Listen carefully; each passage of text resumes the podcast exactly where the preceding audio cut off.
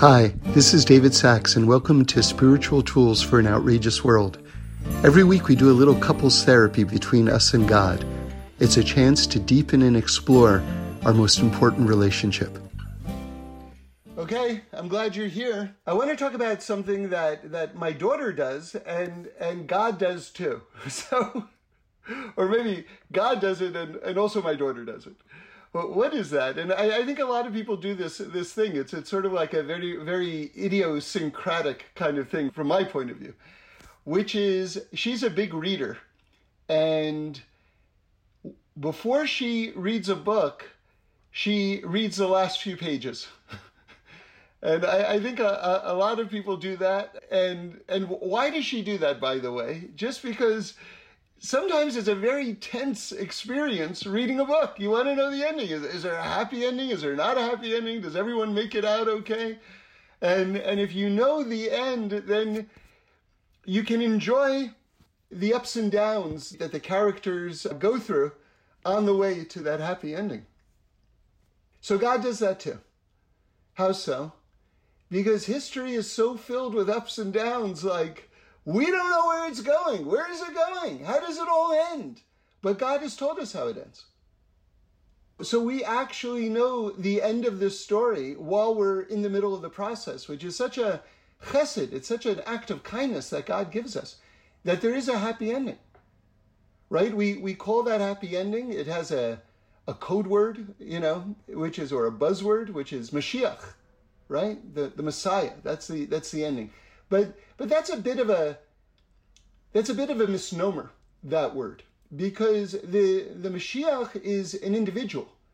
So you think of Moses, Moses taking the Jews out of Egypt, that would be the clearest example of what we're talking about. And also you should know something else. A lot of people don't, Jews don't grow up with the idea of Mashiach, but Mashiach, the Messiah, is 10,000% a Jewish idea. All the religions that have this figure in their in their religion took it from Judaism. It's a Jewish idea. So, so know that, just know that from the outset. However, the mistake that a lot of people make is that they concentrate on who that person is. And it's not about who that person is. I mean, the Jewish people have a very strong understanding that it has to be certain things. He has to be a Jew. He has to be a great Torah scholar. He has to rebuild the Beis Hamikdash, the Holy Temple in Jerusalem. If he doesn't do that, then he might be very holy, but he is absolutely 100% not the Messiah. He has to fight the wars of God and ingather all of the Jewish exiles back to the land of Israel. So there's a whole laundry list, a whole checklist that the Rambam brings down in the book of Kings. And if someone doesn't meet those criteria, they're simply not the Messiah. Doesn't mean they're not special, but the Messiah is a very particular person. Anyway, what's the point? We're talking about this time of peace, which is destined for the world, which was built into creation from the very start, where there's like universal brotherhood and sisterhood and love and understanding and an awareness of the oneness of God. And there's no war and there's no there's no hatred. There's no hunger. So that should open up people's minds because that's what it's about. That's what it's about. Now, the reason why I'm talking about this right now is because these are very, very special days. These are what's known as the nine days in Judaism. And it begins from the first day of the month of Av, and it culminates with the ninth of Av, also known as Tisha B'Av. Tisha B'Av is Hebrew. Do you know what the translation of Tisha B'Av is? The ninth of Av. Okay, it sounds very complicated and fancy, but it's just the Hebrew phrase for the date on the calendar. So, as I'm sure all of you know, this is like the darkest day of, of the year, but there's this core of light inside of it. And we've discussed the dynamics of, of this day, how both of these things can, can exist. And basically, just to shorthand it, just to shorthand the thought right now, is that basically so much light is coming down on this day. But if we don't have vessels to hold that torrent of light that's coming down, it manifests itself as destruction. So th- this is like this is the a great secret in terms of understanding so much about our lives and why there's so much brokenness in the world and how could it be that God is good and God wants good and God desires to bless us all of the time and yet there's so much suffering and everything like that? How do those two things coexist with each other? And the simple answer is is that God is radiating his good all of the time. But if we don't have vessels to hold that good, in other words, if we haven't widened our minds, if we haven't opened our hearts, if we're not creating like deeds and, and, and beauty for that light to manifest inside of, then it manifests itself as destruction. Like, just think of it on the most simple level. Imagine you have like a dam. You know, they, you can think of the Hoover Dam. Maybe you visited the Hoover Dam. I mean, there is a giant man made lake behind those walls of the dam giant. But you know where it's even bigger? There's this dam in China that I've read about. I don't even know the name of it. But they've worked on, like, for decades and, and, and created, by the way, all these ecological disasters building this dam. But that's, that's beside the point. There, there is an enormous, enormous dam in China. You can look it up. Now, imagine how much power, how much potential power is stored up in those waters. Imagine if they opened up, just fully opened up all the gates to that water in that Chinese dam, say, for instance. Right? This would apply to any dam, but I think that's the biggest dam in the world, I think. Imagine the rush of water, what, what, what that would be. Imagine what that would be. Well, imagine someone's thirsty and all they want is a drink of water, and you open up all the, all the doors of the dam in front of them. Well, they want water, and you're giving them water, but all that would manifest is destruction. Because that person can't hold all that water in a cup. I mean, let's be serious. It's, a, it's so out of whack. And so that's that's maybe a helpful way of thinking of this idea that all this light is coming down, but if we don't have vessels for it, then it's like the waters of a dam.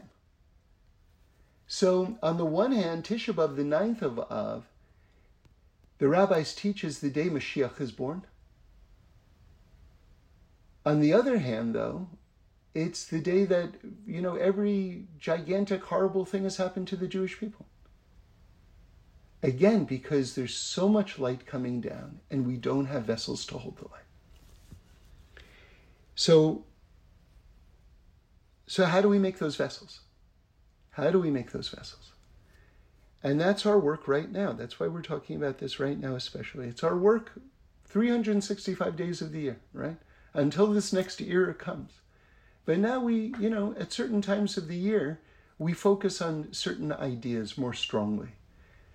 And so, so there's a teaching which is, it's it's kind of a sad teaching, but then there's sort of a, a happier version of this teaching that I'll tell you afterwards.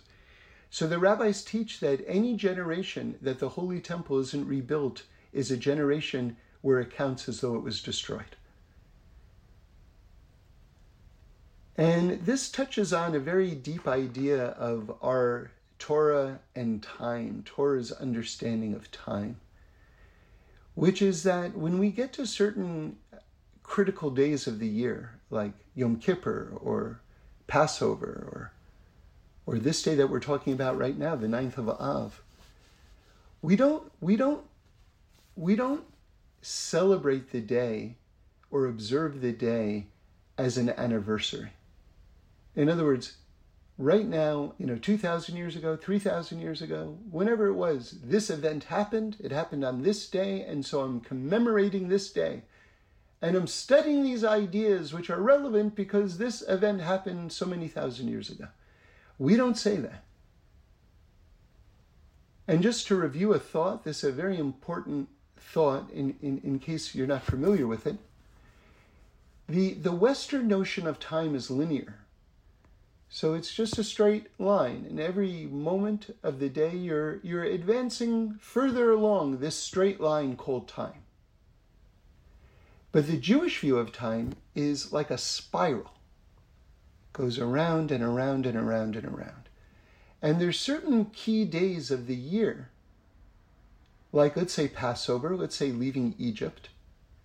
And the idea is that, that even though that happened so long ago, the energy from that day shoots up through time, all the way till the end of time so that as you circle around it and you re enter that stream, you're not celebrating the anniversary of a day, you are re entering the day. You are re experiencing that day. It's a very holy idea, very holy idea. And so when the rabbis teach that any generation where the Holy Temple isn't rebuilt, it's like it was destroyed. You see a feeling of that idea right now. That, that this idea of Tisha B'Av and the root problems of Tisha B'Av, and we're going to discuss this more, which is causeless hatred. It's called sinas chinam, right? Hating people for no reason. That root is still ongoing, which means we're still in the day itself. Therefore, we're still subject to the traumas of the day itself. So that if we don't have a Beis Hamikdash, don't think that it's because over the last several thousand years it wasn't rebuilt. No, it's because we are tearing it down ourselves. Okay. So I believe it was the Ger Rebbe. He wants to understand that teaching in a slightly different way, and here's the, the, the, the more positive version of that teaching which is he says that in a generation where the Holy Temple isn't being rebuilt, it's like it was destroyed. In other words, as long as we're making forward progress toward addressing this problem of causeless hatred, as long as we're making forward progress, we are rebuilding the Beis Hamikdash, the Holy Temple. And so it wouldn't count as a generation where it's being destroyed. So as long as we're in the rebuilding process, and right now, all of us who are discussing these thoughts together right now, all of us are in the rebuilding process right now. So that's that's that's very positive. So I want to talk about this on a, on a number of different levels, on a practical level, on, on, on, on deep levels, things like this. So let's just start with the practical for now, okay? So we have this idea called causeless hatred. Now, if I were to go up to you and I say, Why are you hating people? Why are you hating that guy for no reason? You know what? Almost 100% of the people would say back to me, Oh no, I have ample reasons to hate him. I have so many reasons why I hate that guy. Why are you accusing me of causeless hatred? I hate that guy for so many reasons. So we didn't solve the problem, by the way. the problem is, is that there's that go-to emotion at all. And it's coming from a lot of different places. Probably the biggest place that it's coming from is that we forget that we're all one soul, that we share one soul together.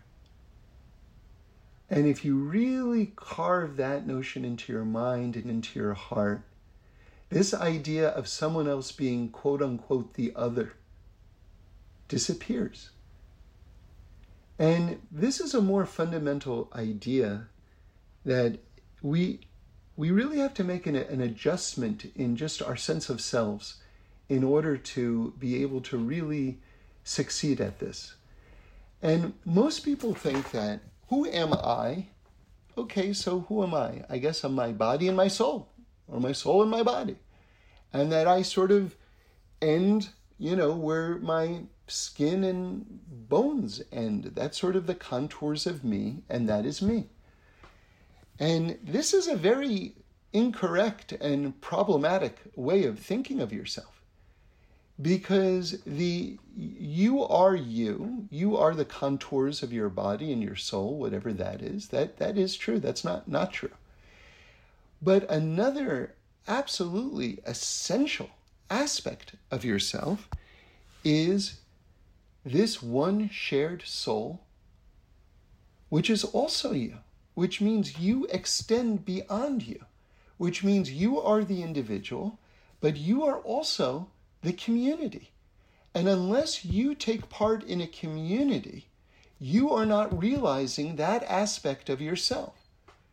So right now, if you're if you're listening to this talk, if you're if you're on this Zoom or, or in your car, whatever it is, you are tapping into this larger community, which is which is amazing.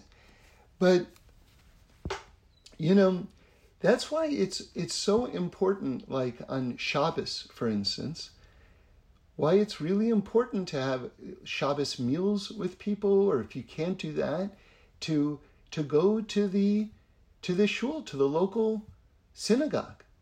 It's very, very important. And and the and the reason is not so much that, oh, I have certain obligations and, and, and I can only meet them in that place, like I don't have a Torah scroll where they're going to read it in my house. If I want to meet that obligation, I have to go to shul in order to hear it read. I, am not talking about that. I mean, that, that's also true, but I'm talking about something else right now. What I'm talking about is if you want to realize yourself, you have to manifest community. And that is, in terms of our daily life, one of the headquarters where you manifest community. You know, I heard a, a phrase recently that I, I thought was really fun, which was JFK. Like so people show up to shul JFK. What is that? Just for Kiddush, right? Kiddush is after after all the prayers are said where they serve the food, right? That's like the free buffet, basically. It's free unless you're sponsoring it, of course. But anyway, that's but you know what? That's a beautiful thing too. If that's where you're at, if that's where you're holding, that's also a beautiful thing because what you're doing at that moment is you are participating in community. And and you shouldn't and and for a lot of people if that's your if that's your starting off point that's you're accomplishing quite a bit just by doing that. So so to the extent that we align ourselves with the community, we realize ourselves.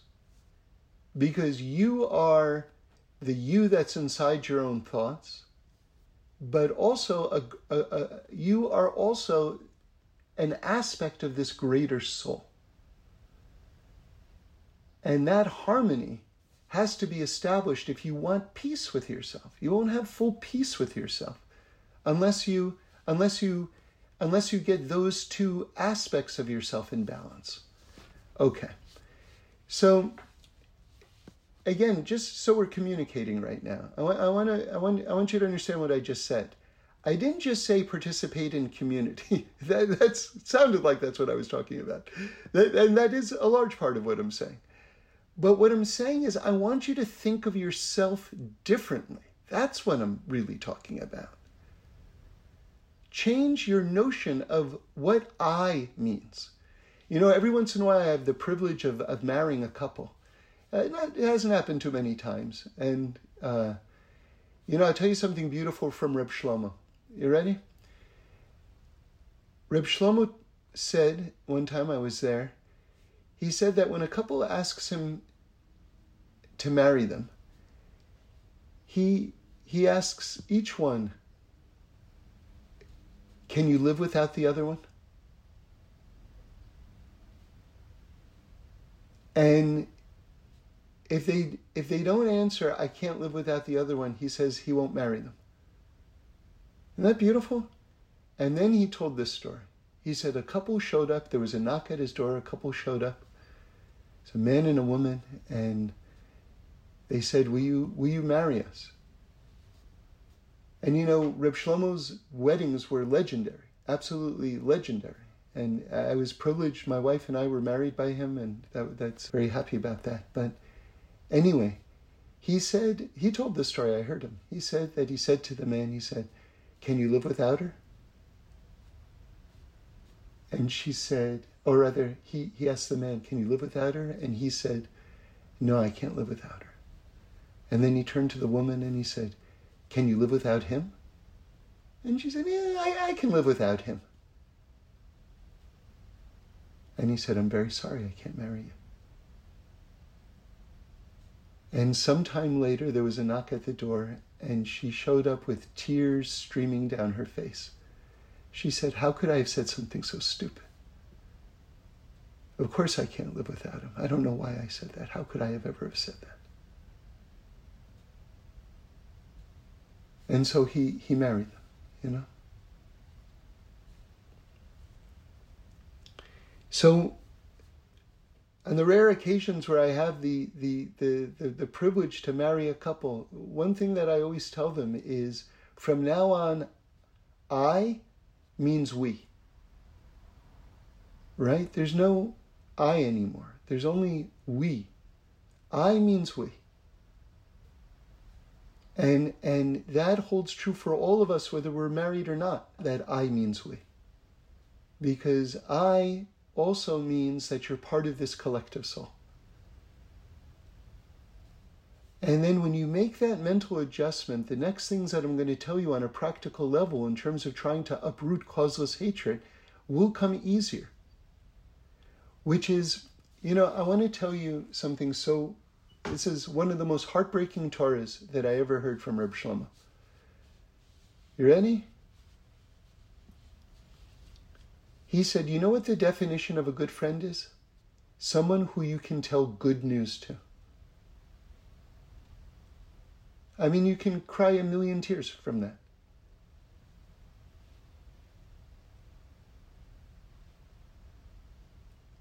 You know why? Because for so many people, your good news is my bad news. And like I've said a lot of times, if you don't have a Ferrari, it's not because God ran out of Ferraris. That's not the reason. That guy's Ferrari is not coming out of your garage. and we have to stop thinking of things in that way where somehow your the job that you just got is coming out of my pocket. Right? Or the person you just married, I, I could have married. It's believe me, it's it's not that's not how it works. Or you had a kid, now I'm gonna have one less kid. I mean, do you understand the idiocy of that? And if you feel that way, and so many people do feel that way, and it's it's an it's an unconscious thing. It's just something that they feel. You know, you know who I know I can be good friends with? When someone says, "Hey, this person just sold a business or something like that." And their reaction is fantastic. I can be friends with that person. Because if that's their gut reaction, that their good news is my good news, then I know I have a soul brother or soul sister there. And let me tell you something else. If their good news isn't your good news, can I tell you something? I'm going to be very strong right now.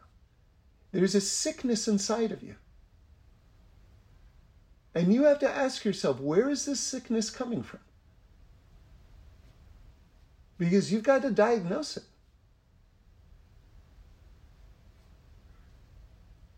You got to get rid of it. Reb Shlomo said, if you can't have joy over other people's joy, you don't know the definition of joy.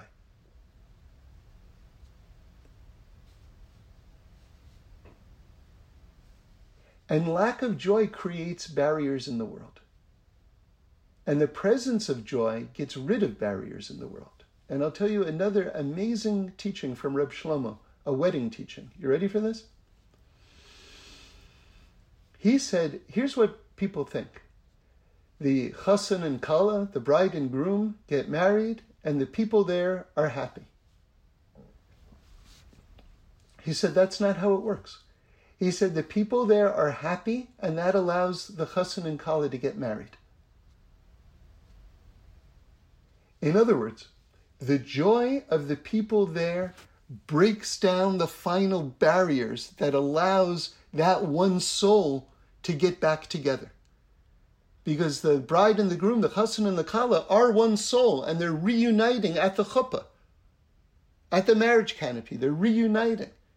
And the joy of the people there creates oneness, and that allows the final barrier to get torn down and for them to become one.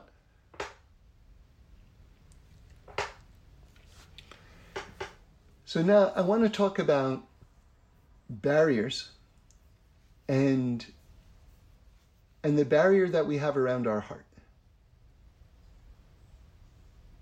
And as I told you, we have this concept of circumcising your heart, and this is for men and women, by the way. And as important as you know the, the traditional bris milah on a on a male child on the eighth day, as as as important as that is, and that's one of the primary mitzvahs of the Torah. On a deeper level, on a deeper level, this idea of circumcising our hearts, and again, this is for men and women both, this is in, in its own way even deeper. Because this barrier on our heart, and it's called an orla, by the way, an orla. This orla, this blockage that surrounds our hearts, is one of the the barriers for us to connect with each other.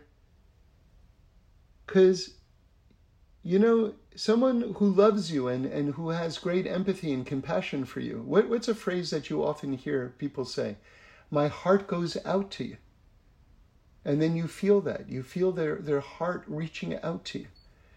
I'll tell you a beautiful Torah, one of my favorite old time Torahs. I heard it from our beloved friend, Olav Shalom, Jeff Mann.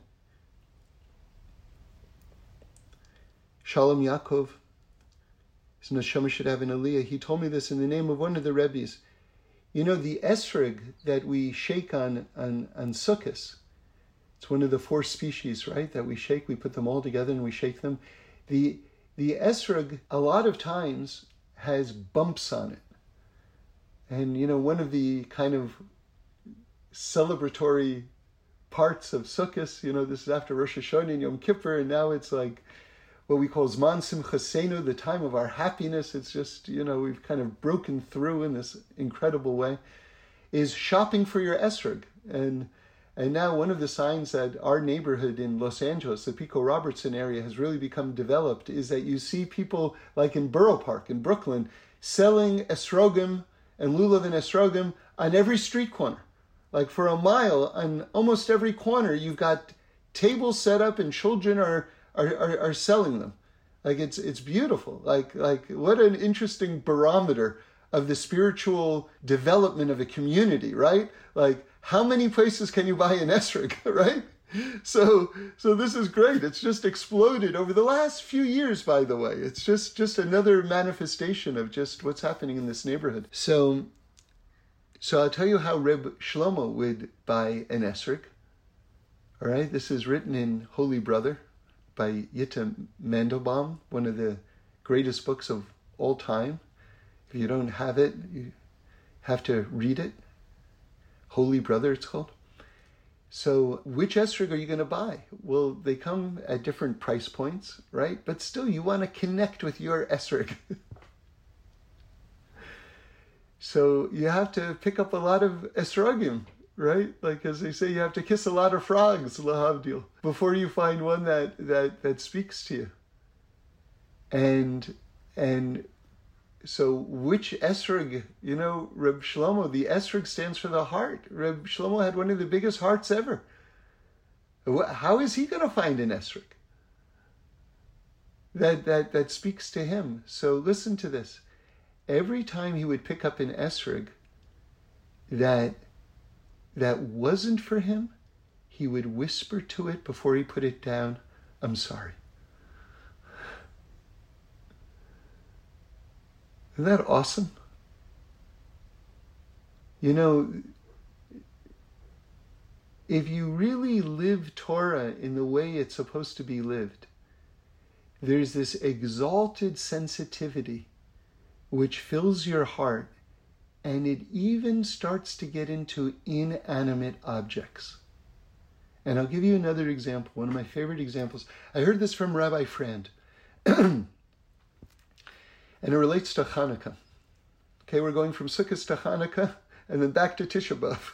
Okay, a, we're, we're racing around the calendar. So, so everybody knows the miracle of Hanukkah was done over oil, right? Through oil. That, that there was oil that could only last for one day and it lasted for eight days. This was a big miracle that we celebrate to this day. So we light the menorah in our homes and and ideally a person does it with oil. Right? You put a little wick in the oil and since that's the way the miracle was done initially, this is the better way to observe this mitzvah. But but a lot of people use candles. And according to Jewish law, it's permissible to use a candle. Okay, that's fine. Just like, by the way, a related teaching on Purim. Okay, now we're getting to Purim.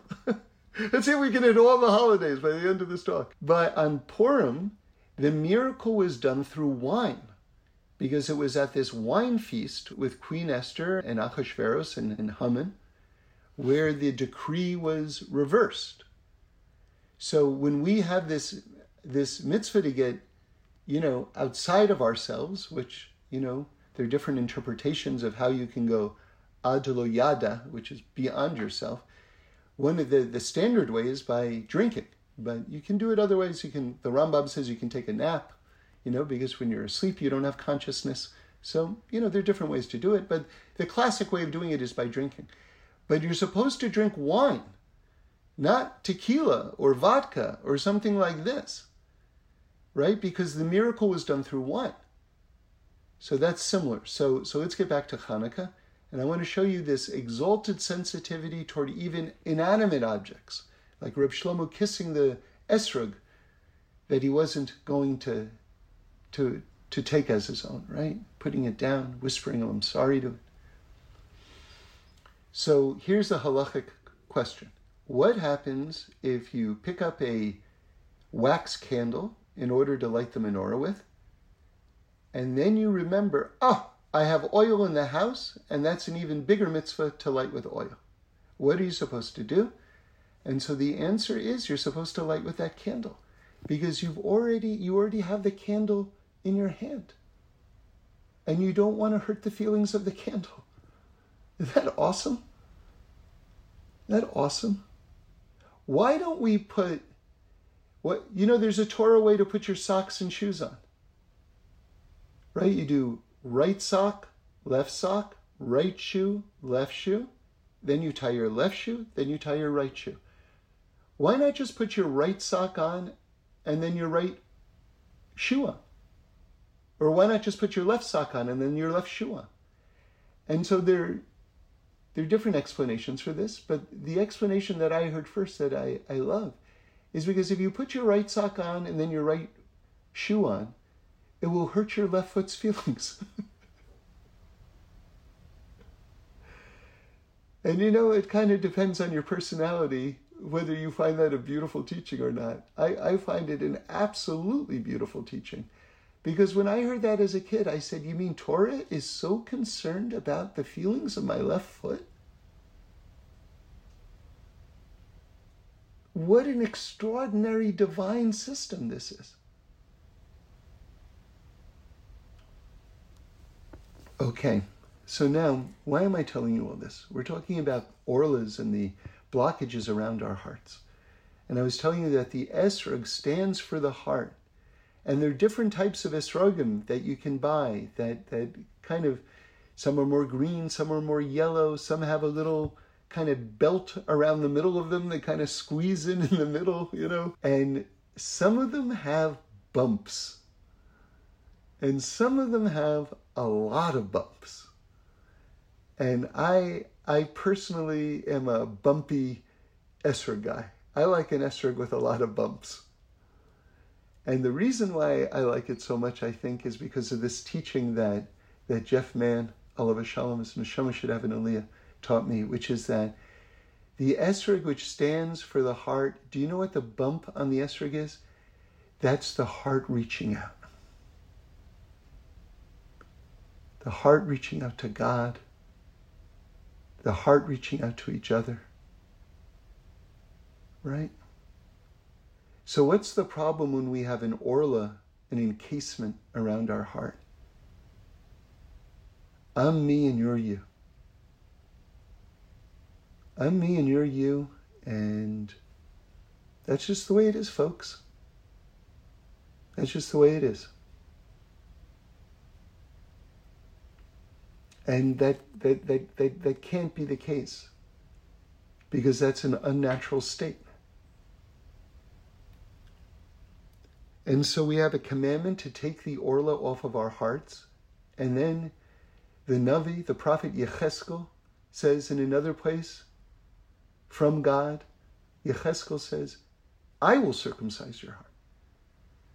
So, in other words, either we do it or God's going to do it. Hopefully, we do it because that's that's better. That that's actually the much better end game if we can do it.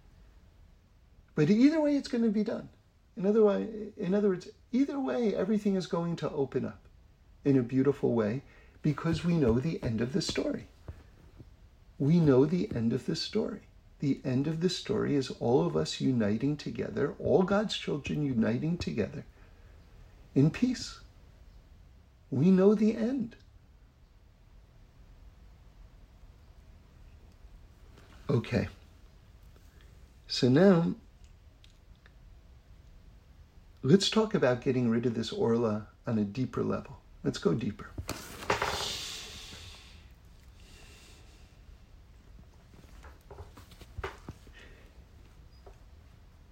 The main agency that we're going to do it through is through Torah and mitzvot. That's going to be the thing, the Eish HaTorah, right? The fire of Torah is going to burn it all off. And remember, there, there are different kinds of fire. There's a fire that burns, and there's a fire which is so high that it doesn't burn, which is an even higher fire, right?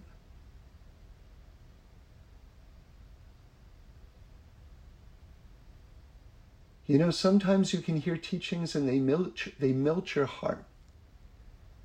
And that's that's the white fire. That's that's a that's a fire that doesn't burn, but it's a fire. It's a fire. So it's going to happen through Torah, and it's going to happen through mitzvot. Remember, the, the root of the word mitzvah is tzav, which means to connect.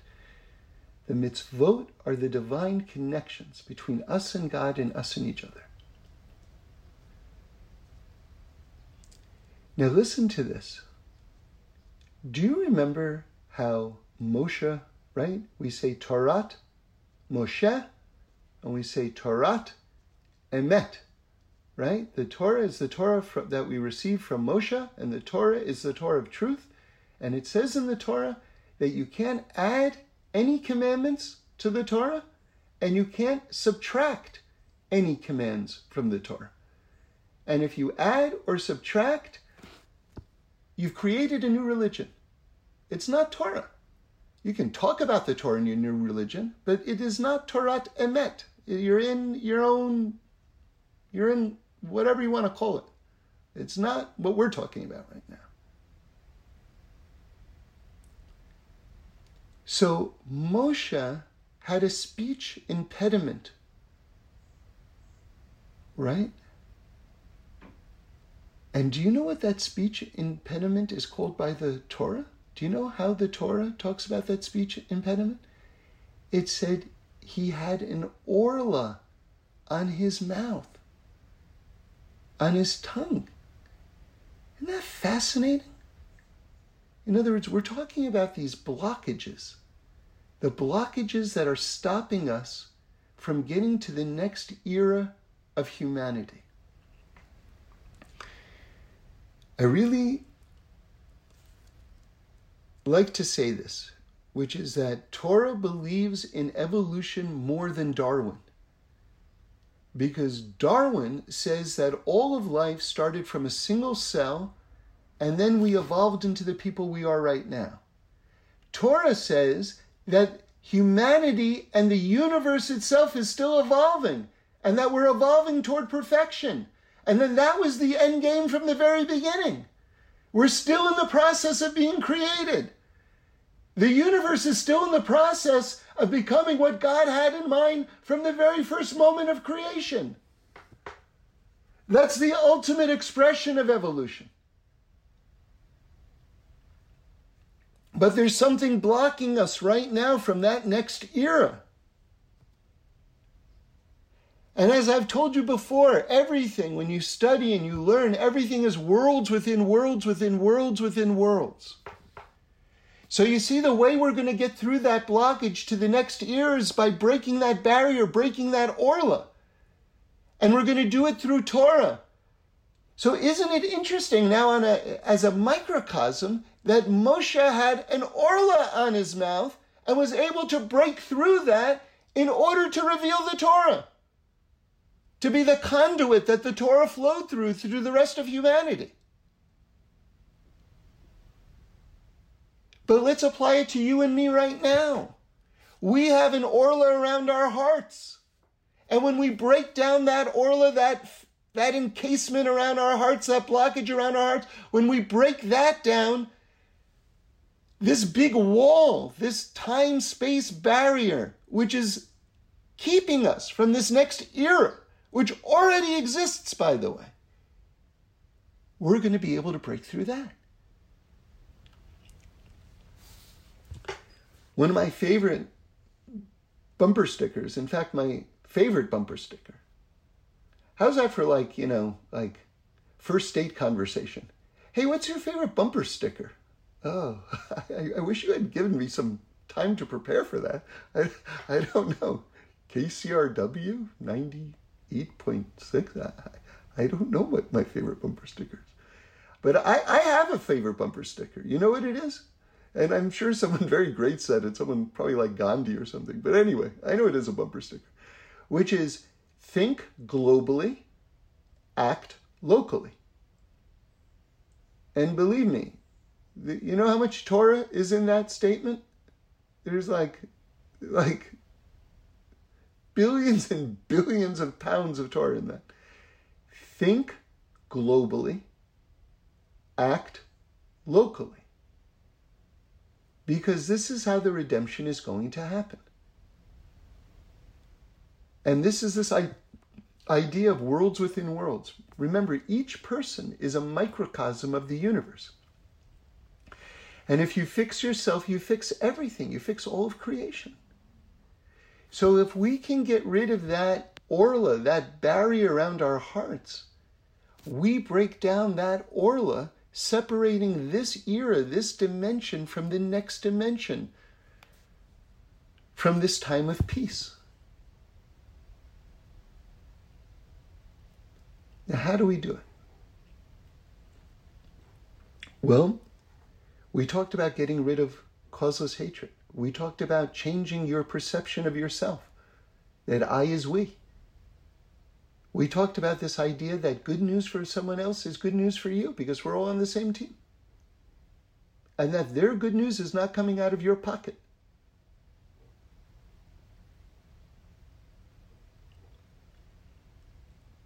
But now I want to tell you something awesome. And this is from the Chernobyl Rebbe, the Meor Einayim, right? That means the, the enlightening of the eyes. And this is the Meor Einayim is one of the classic works of Torah. And the Chernobler wrote it. He's one of the greatest Hasidic masters. And this is one of my favorite stories. I don't know if it's a story, but just one of my favorite things in the world is that this book of the Chernobler Rebbe's only, you ready for this? Only includes teachings that he didn't remember saying. and it's a classic, classic work of Torah. Can you imagine? It only includes teachings that he didn't remember saying. because he was concerned if he remembered saying it. Oh, oh, oh, you know what? Throw in that thing that I said at that event. Remember? Remember that? Oh, right? Remember that one? Yeah, yeah. Make sure that one's in there. He felt that if he had remembered saying any of these things, that there might be a little bit of ego attached to it. And so he didn't want it in his, in his book. Can you imagine the purity? Do you know who our holy people are? Who our tzaddikim are?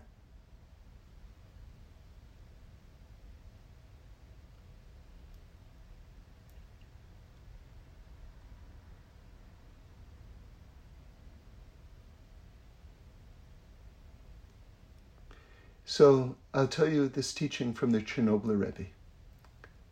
Right? How are we going to get rid of the this orla around our hearts? So let me introduce it with another teaching. This is from Reb Chaim of Volozhin, who of course was the greatest student of the Vilna Gaon. And Reb Chaim of Volozhin said the following. He asks this question, classic, classic question. How is it possible that the Beis Hamikdash, the holy temple in Israel, was ever destroyed? How is it possible? Right? We know that God fills the entire world, but the holy temple, so to speak, was God's headquarters. Right? He fills the whole world, but so to speak, that was his headquarters. So something that's so divine like that, how could it ever be destroyed? And so he gives a very amazing answer. This is this is not his thought. This is our our, our understanding. This dates back, you know, at least two thousand years. This teaching, which is that when we started hating each other for no reason, right? What happened was God's presence, and again, God doesn't have a body. God makes bodies. But God's, we call it the Shekhinah, this, this extra divine energy that, that, that can fill the world, right? Which is a more revealed sense that you understand, like just intuitively, that there's one God and everything like that.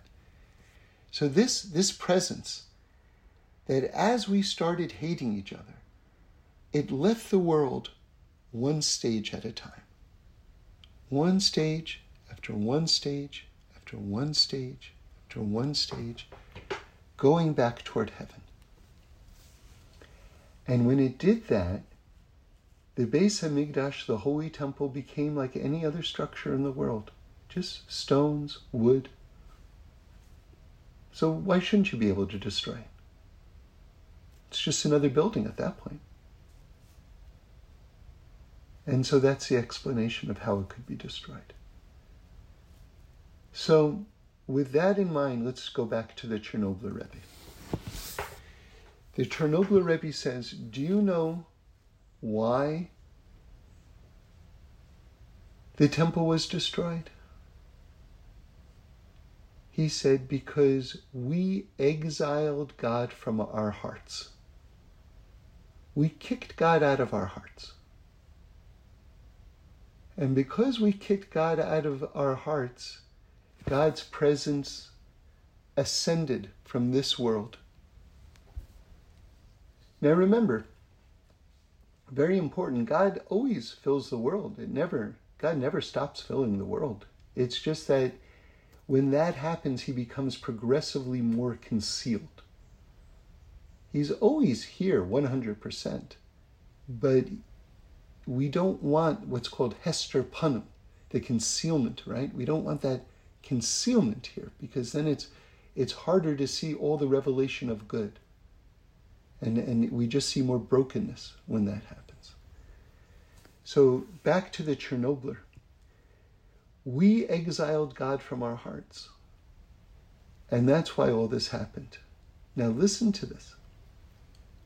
Because this is so brilliantly direct and brilliantly simple. He says, Do you know how we can fix it? By putting God back into our hearts. Isn't that amazing? Isn't that amazing? Do you know how empowering that is? Because if you think like, let's say you're a, you know, you're a, a reporter for the New York Times and you're you're you're you're covering like the, uh, the your beat is Jerusalem and East Jerusalem and the Temple Mount and everything like that, and you're you're covering it from that perspective, right? Or you're a you're a professor of I love this Near Eastern Studies. That's what that's what they call the Middle East fancy college. You're you're a professor of Near Eastern Studies, right? And and and I'm saying. We're, we're having a discussion. How are we going to rebuild the Holy Temple on the Temple Mount? How are we going to do that exactly?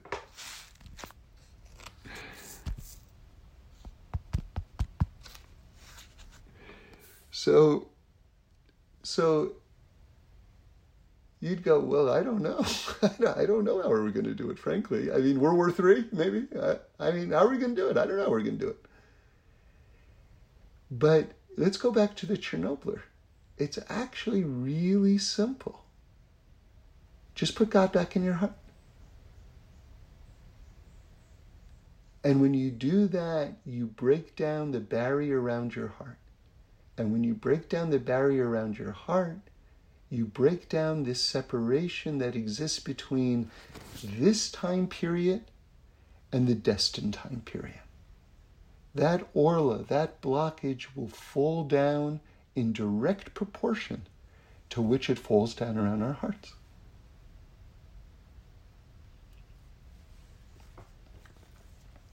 And so you talk about the ultimate example of think globally, act locally.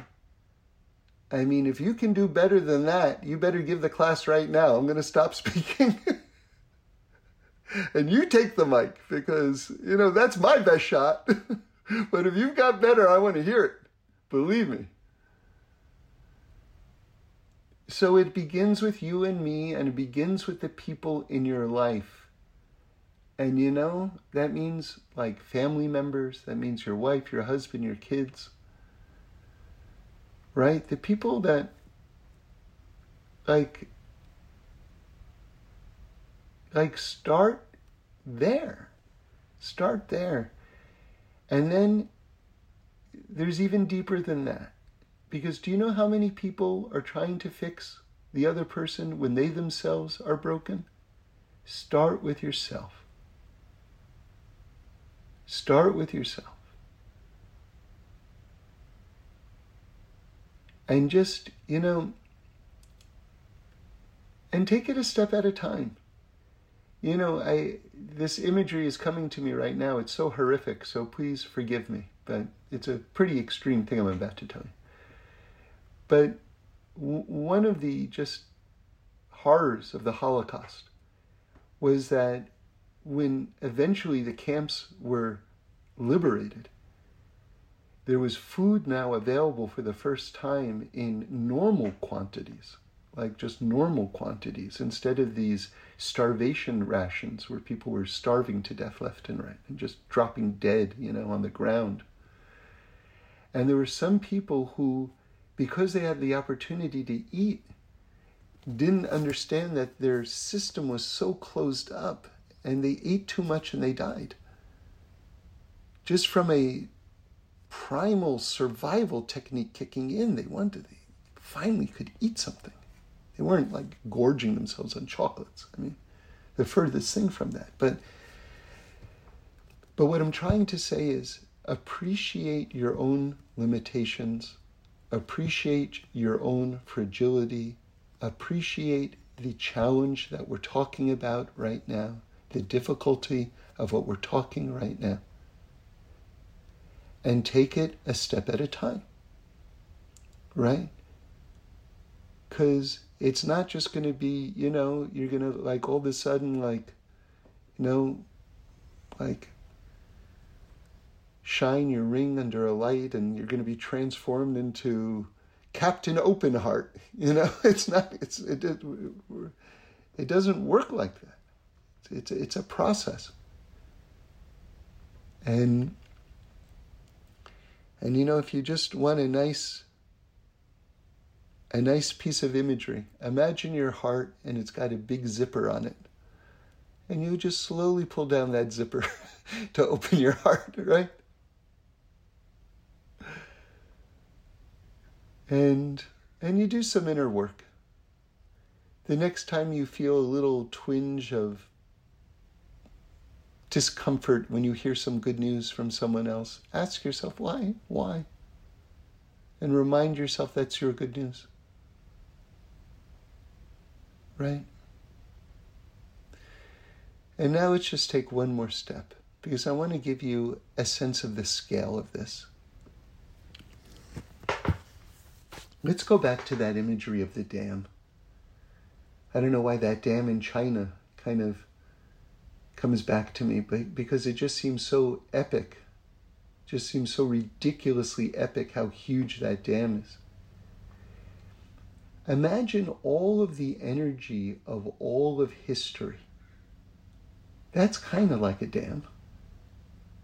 And there is an orla surrounding it, a barrier surrounding all of the good of all of the generations, all of the energy of all of the generations, all the millions and billions of people, and all the good that they've done. And it's, re- it's waiting to be unleashed by us. Do you understand? There's a it's a, it's the power of a zillion hydrogen bombs that's just waiting waiting for us to do those good actions, waiting for us to direct it, to harness it, and to focus it. And then that is going to, that light is going to obliterate anything standing in its way. But we want it to be a fire that doesn't burn. A fire that doesn't burn.